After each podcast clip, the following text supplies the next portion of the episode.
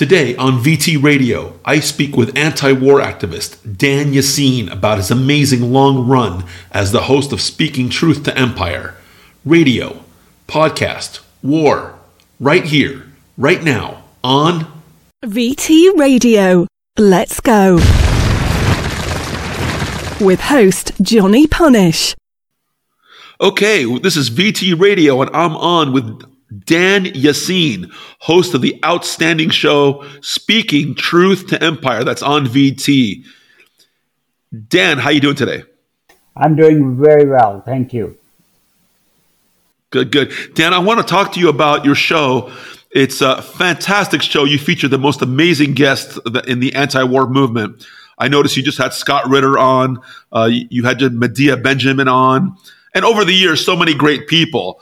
Um, first tell our VT viewers more about your show, what's it about, and how, how you got there. Uh, well, um, as uh, I mean, I have uh, on my um, uh, bio page on uh, VT that I've been in US since uh, March of 1974. So this is my 49th year. I came as a student, went to Michigan State University, got an MS in electrical engineering, and then uh, uh, moved around a little bit and moved to California in 1979 and lived in the Bay Area, San Jose, South Bay, San Jose area. And uh, uh, uh when I was there, I worked in electronics for a couple of years. And uh, after I got laid off in the Reagan recession in early 80s, uh, I got into uh, insurance business and moved into uh, been doing that for close to 40 years now. And in 1989, moved to Fresno, California. Uh, and uh, I have always been interested in uh, politics in general. In my student years in Pakistan, in the uh, late 60s and early 70s. So I took part in student protest uh, at that time uh, that was going on against uh, the military dictators that we had in Pakistan. And uh, after that, as I said, I came here in 74, didn't get involved in politics until after 9 11. 9 11, I uh, got connected with the local, the Fresno anti-war and progressive movement. And uh, I'm the co-founder of my main group. I'm associated with other uh, groups also, but my main group is Peace Fresno. So I'm one of the co-founders, and it's an anti-war group. So we have been doing it since right after 9 11. Uh, the group was formed, and uh, our main goal is really to uh, be out there, have a peace move, anti-war movement protest, and we have been doing that. Of course, because of COVID, we haven't been as active in the last couple of years, but we are getting back down on the street. And the other aspect of Peace Fresno is to educate people, educate people about the anti-war movement, anti-imperialism, and uh, that's how uh, I had an opportunity at a local radio station, KFCF 88.1 FM, and I was invited to do a show there, and that's how my show started. Almost like uh, about 11, 12 years ago, I started doing Speaking Truth to Empire. And in, uh, uh, uh, you remember Andre uh, I got connected to him. He was like one of the people that I interviewed on my show, and he was coming to California, and uh, we were able to invite him to Fresno, and he came here as well. Uh, so he's the one that got me connected with VT. Ah, and, okay. Uh, so that's going back to 2015. So my show have been on VT since that time, but I started doing yeah, the show we're, in I was going to say we're right. very proud to have you. Your your shows are always outstanding. Your shows are super interesting, and you have really the best guests. And your interview style is fantastic. So I really enjoy them. Thank you so much. Yeah, I uh, interview people that uh, write uh, either uh, either books or a column. Mostly they are bloggers and activists. So people, uh, as you mentioned, Scott Ritter. And this year I've interviewed uh, Medea Benjamin, Joe Lauria of Consortium News, uh, and uh, these people, and John John V. Walsh, who is a columnist also. And over the years, I've interviewed many, many people. Uh, uh, I've interviewed even uh, Chris Hedges and uh, Paul Craig Roberts, Cindy Sheehan, Kathy Kelly. So these are all activists, bloggers, authors. So uh, it is, I uh, basically interview people that have that message that resonates with me. And then we try to, as I interview these people, uh, I get connected with them, and I've been able to have uh, many of these people come to Fresno and do uh, events here. Like we just had Medea Benjamin on uh, December 2nd. She was here in Fresno because she has written a new book on Ukraine war, and uh, she was on a book tour and uh, uh, got connected with uh, them, and uh, she was able to come here, and we had a great event. Now, now your show is on the AM radio dial or FM radio dial in Fresno. FM FM radio dial. Gotcha. So people in Fresno can hear it. People in Central Valley more than Fresno, so Oh, Central okay. Valley is a pretty big area. They can hear it, and uh, uh, and then what I do is that I upload my show. I have a SoundCloud account, and then I put on a, uh, website uh, like Cindy Sheehan's website and uh, David Swanson's website. Uh, these people I've known for many many years, and I've interviewed them many times as well.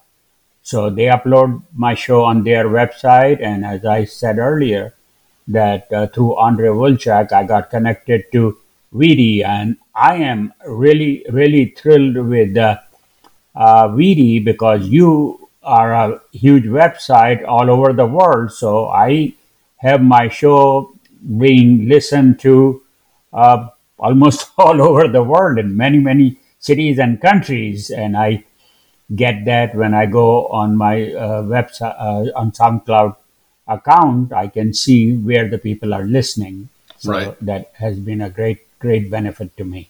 My Absolutely. message is going, yeah. Mhm. Well, we're glad to contribute, and again, really proud because your work is outstanding, world class, and that's what we're looking for on VT, world class stuff, and that's you. So, really appreciate it, my friend. Thank you. So anyway, uh, this year, uh, even before uh, uh, Putin went into Ukraine on uh, 24th of February, I started. Uh, uh, we started thinking uh, about it, and there was a lot of coverage uh, even before that. So I had. Uh, I get most of my guests from going to different website. Uh, VT and other website that I go on a regular basis and I get emails about. So I read quite a bit. I spend a lot of time on the uh, computer reading Right. articles from many, many different sources. Right. And that's uh, whatever hits me that this is what I want to do my show about since it's a monthly show. So I have plenty of time and uh, that I do that. So I just uh, I have the third Wednesday, which is the next Wednesday, a week from today, and I'm going to be interviewing uh, Ray McGovern, Right. and uh, I've interviewed him a couple three times before. So uh, he is a great voice uh, about uh, anti-war uh, also. Will you be talking more about Ukraine this time? Yes, we will be talking about that, what's going on, because so many things have changed. Uh, in Ukraine, I started doing show in January, and I've done like about 10 or so shows on just on Ukraine, or as the changing, the situation is changing. And uh, biggest concern of the peace uh, anti-war activist I have is uh, I'm a firm believer that we by we, I mean US and NATO, instigated and provoked Russia into getting into this war. And uh, as a result of that, not just that, we are keep on escalating. Escalation is gone to the point where uh, the Nord Stream pipelines were destroyed, and then there was an attack on the another pipeline as well uh, on the bridge. And uh, just recently, just in the last two weeks, uh, there has been attack inside Russia. And as I read that uh, uh, Ukraine could not have done it without the support of US and UK. Right. So there is a full support of the satellite and all of that to do that, and uh, that's that's a major escalation, and it's Putin somehow is holding back. He's not attacking the U- uh, NATO countries directly, but you never know because I guess he is just taking his time. And uh, as we hear from many of the people that the war is going to get escalated, the biggest concern I have is that I mean many people think we are already World War 3 and uh, the biggest concern is the nuclear war. We are Right. moving towards a nuclear confrontation. Uh, despite the propaganda that we hear that Putin is threatening, Putin is threatening, but in essence, since Russia is in a better position to have um, to uh, win the war, so it's more likely that US and NATO are more likely to use nuclear weapon because many people in US, uh, Biden, neocons, and Pentagon, they really think in terms of that a nuclear war is winnable, which is maddening to even think that you can win a nuclear war. But that's what their thinking is, and so that's one of my main concern at this point. I wonder where they get that from. Is that because the United States attacked Japan in World War II and it was an atomic bomb, two of them? And I, apparently that turned out okay, I guess, if that's how you look at it. You think that's that kind of mentality exists over there still? Well, it's a long history since that time. I mean, that's the beginning of the Cold War. And of course, we had a Cold War for 40 plus years against Soviet Union uh, until the collapse of Soviet Union in uh, early 90s, 1991. And so, yes, uh, and then after uh, after 1991, uh, uh, what we call is just uh, uh, we entered into what is called a unipolar world and an American hegemony, and they thought they could do anything they want. And that's when you started getting into uh, expansion of NATO, which is uh, violating the word that James Baker gave to Gorbachev that we will not uh, expand NATO one inch east. And they have been doing it starting with Bill Clinton. Uh, they started ex- uh, expanding NATO, and then George Bush. Uh, it has just gone. Uh, the amazing thing is that uh, we have had, what is it, since 1823, Monroe Doctrine, where we told all the European powers at that time, uh, the European countries, that stay out of our backyard. This is our backyard, and you are not Right. allowed. So that was our security concern. We want to uh, address that way. But when Russia says that we need security guarantees, we just don't listen. We don't listen to Putin, and uh, they just think they don't have any right to be secure. Right. Where where do you think this is going? Uh, This is obviously a very big picture thing. You got the powers at the very very top having a battle, and people are getting hurt over it, and it's unfortunate. But w- where do you think this is going? If you had to prognosticate five years from now or ten years from now, where are we? Is it Russia doesn't exist, or is NATO been destroyed? Where do you think this is going?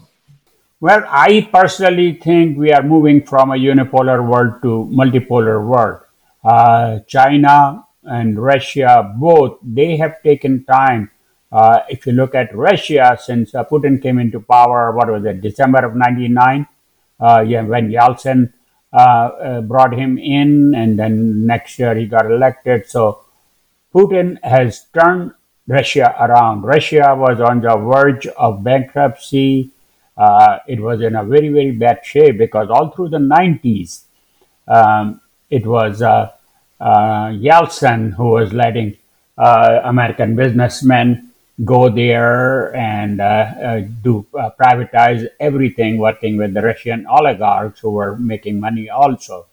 So that went on through the 90s, and then Putin came in, and he has turned Russia around, not only put it on a solid economic background, but made military advances also. But they just took time, and they didn't do anything when uh, U.S. started expanding NATO. In uh, like I said, uh, during the Clinton time in the 90s, and then uh, uh, during uh, George um W. Bush in 2004. So it has gone from whatever it was, uh, 15, 16 countries to over 30, 30 countries now. Have they added Finland yet and all those countries? No, I think uh, Fin. No, they have not added it, but Finland and Sweden are interested in getting added also. And of course, uh, this was uh, in 2008. They started talking about bringing Georgia and Ukraine in.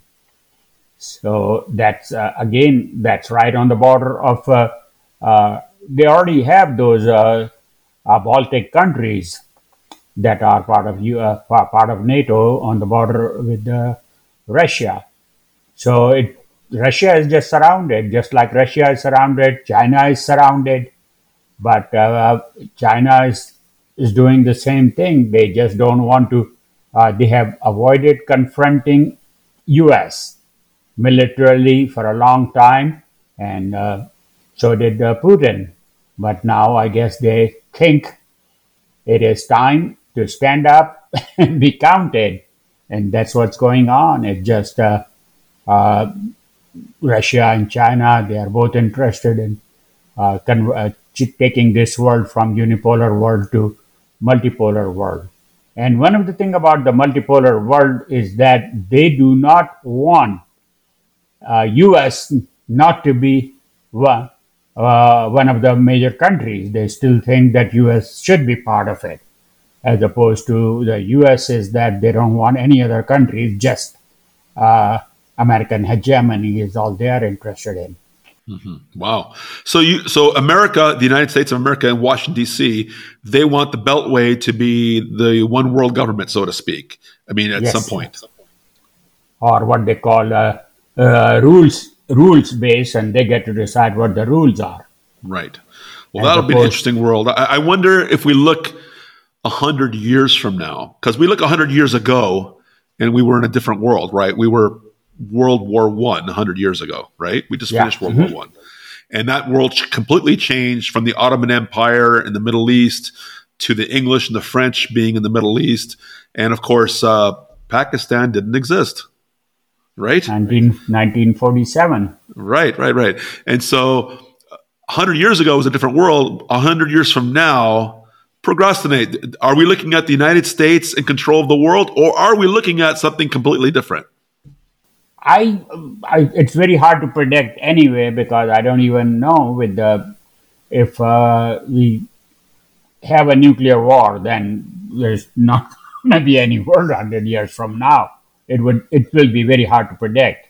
Uh, but if it that does not happen, um, it's just uh, a- if people talk about uh, 20, 30, 40, 50 years from now, uh, China becoming the biggest economy, and India right around uh, uh, after that, and US uh, getting uh, about the same as India or a little bit below India.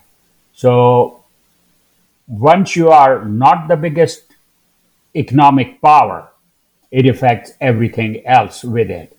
Although United States since World War II has set up many of these institutions, so it's uh, not going to be easy because China uh, is not there yet. China is never going to be able to establish all these uh, uh, World Bank and IMF and all that. They're a long way there, but things are changing. So my prediction would be uh, US will be there and it'll be a different world. It will be a multipolar world. There'll be uh, three or four or five major uh, uh, countries. And uh, Russia economically is uh, whatever it is, number 10, number 11. So is not likely to be economically that strong, but militarily they are very strong. They have made big advances militarily. So without Russia and China together, U.S. Uh, may be in a better position, but uh, uh, that's not going to happen because Russia and China have uh, are working together. You know, uh, I was talking with Dr. Kevin Barrett this morning, VT senior mm-hmm. editor, mm-hmm. and uh, we were discussing the Middle East. Um, in the Middle East, we have these countries that are run by kings and sheikhs and all these things, and got 300 million Arabs that don't live in freedom. I was just wondering, do you think it's possible that at some later date we'll have a Middle Eastern Union, something like the EU, where each of these countries are states within a union, including Israel? and including Jordan and Syria and Iraq and etc. Is it possible that that area can have its own autonomy, its own control of its resources, as opposed to what we have today, which is a ridiculous situation of the corporatocracy controlling the oil. Uh, you have Palestinians living in, in, in a concentration camp in Gaza, and Hebron is a ridiculous situation. The West Bank is just impoverished, enslaved to Israel you think that's that might be possible? Well, things uh, seems to be changing at this point. Uh, uh, one of the biggest things that happened in the last uh, couple of weeks was uh, uh, Xi Jinping visiting Saudi Arabia. Right. And Saudi Arabia is gradually moving away from United States, and that's what people think. That's the dollar is getting weaker with that move because if they started, uh, they they've already signed contract with China uh, that China will buy uh, Saudi oil uh, in uh, Chinese currency yuan as opposed to paying in dollars. So that big deal. That is, that's a big deal. Um, and uh, under Trump, when he signed up those Abraham Accords, where Saudi Arabia and uh, Gulf states, they all recognized Israel and they started moving. But the big uh, another change that has occurred just in the last few weeks in Israel, Netanyahu coming back and he is starting to appoint uh, right wing extremists in his government and uh, and at the same time uh, Saudi Arabia moving away from US. So uh, whether uh, I in the immediate or even in the intermediate future, I don't see the kings and the sheikhs going away. There is uh, what is it called? Uh, there is an Arab League and there is a Islamic uh, countries which has like over 50 countries, 56, 57 countries that are part of the uh, Islamic uh, uh, conference. So they are there, but it's not the same as EU. So at this point, it's I, I don't see. As long as the oil is there, uh, these kings and sheikhs will be there. It's just when you, 50 years from now, that is possible, that oil may not be a, as an important or a huge commodity as it is today. At that time, you could probably speculate that the kings and sheikhs will disappear and the people will start rising up. You know, I just saw Michio Kaku on TV this morning talking about uh-huh. the fusion breakthrough. Oh, where yes. they found uh, shooting the lasers to create more energy uh, than it costs to produce. Or, or, so they think that this is a breakthrough that in 10 to 20, 30 years from now, they'll be able to produce energy uh, free through fusion. That's clean and it's not dangerous. And I think if that's true, 30 years from now, let's just envision a world where each home has its own fusion generator or each community. Yes. hmm eh, Or, or cars are run by fusion, even transportation.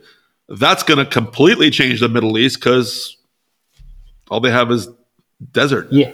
Yeah. Oil will not be the major commodity as it is today. Yes. So that, yeah, that's exactly what I meant is that scientific advances, uh, because as far as um, the renewable energy, the uh, solar power and uh, uh, wind power and all that, they have been around for a long time, but they are not really a major breakthrough.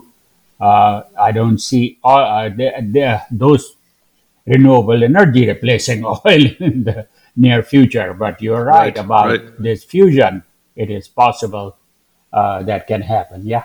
Well, let's hope it changes the world in a positive way, you know, because we need a good, positive world in our future.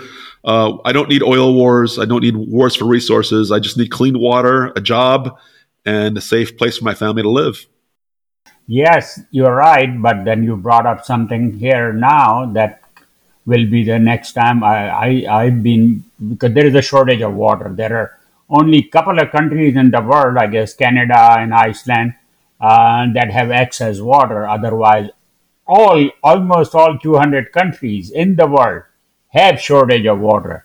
So the water is the commodity that we will be Right. having wars I'm, for he- next. I'm here. I'm here in uh, Ensenada, Mexico, and we have a drought here. That's just about uh, an hour and a half south of the border, uh, maybe Uh-huh. six six or seven hours from you in Fresno. Uh, I have a eco-friendly home. In my home, I recycle all my water, black and Oh. gray. So, so when we use our water from the shower or the bathroom or even the toilet, we recycle it, we clean it through biosand filters, uh, plants, oxygen, and I reuse that water for our forest, our trees, and things that we plant outside. And Ah. uh, so, when you're ready to do that show, if you want uh, a hands-on a tour of my property or a hands-on show of how I do it, just to give the, the practical use of how to conserve water, let me know. Oh, okay. Good. That'll be something, yes, to look Yeah, I'll send you a link on my gray water system so you can check it out. Okay. On that note, I want to say uh, thanks for being on the show, Dan. Love talking to you. Um, of course, VT listeners out there, you'll see Speaking Truth to Empire on VT. That's veteranstoday.com. But of course, if you're on SoundCloud, because VT Radio is on SoundCloud, check out Dan Yaseen's show on SoundCloud, Speaking Truth to Empire. And anybody listening in the Central Valley of California, get on 88.1, right? 88.1 FM. Mhm. Perfect, Dan. Listen, Dan, you have a lovely holiday season, and uh, we'll look forward to your next show. Thank you so much, Johnny. If you enjoyed this presentation, hit the like button now. Also, share it with your friends. And don't forget to subscribe so that you don't miss an episode. VT approves this message.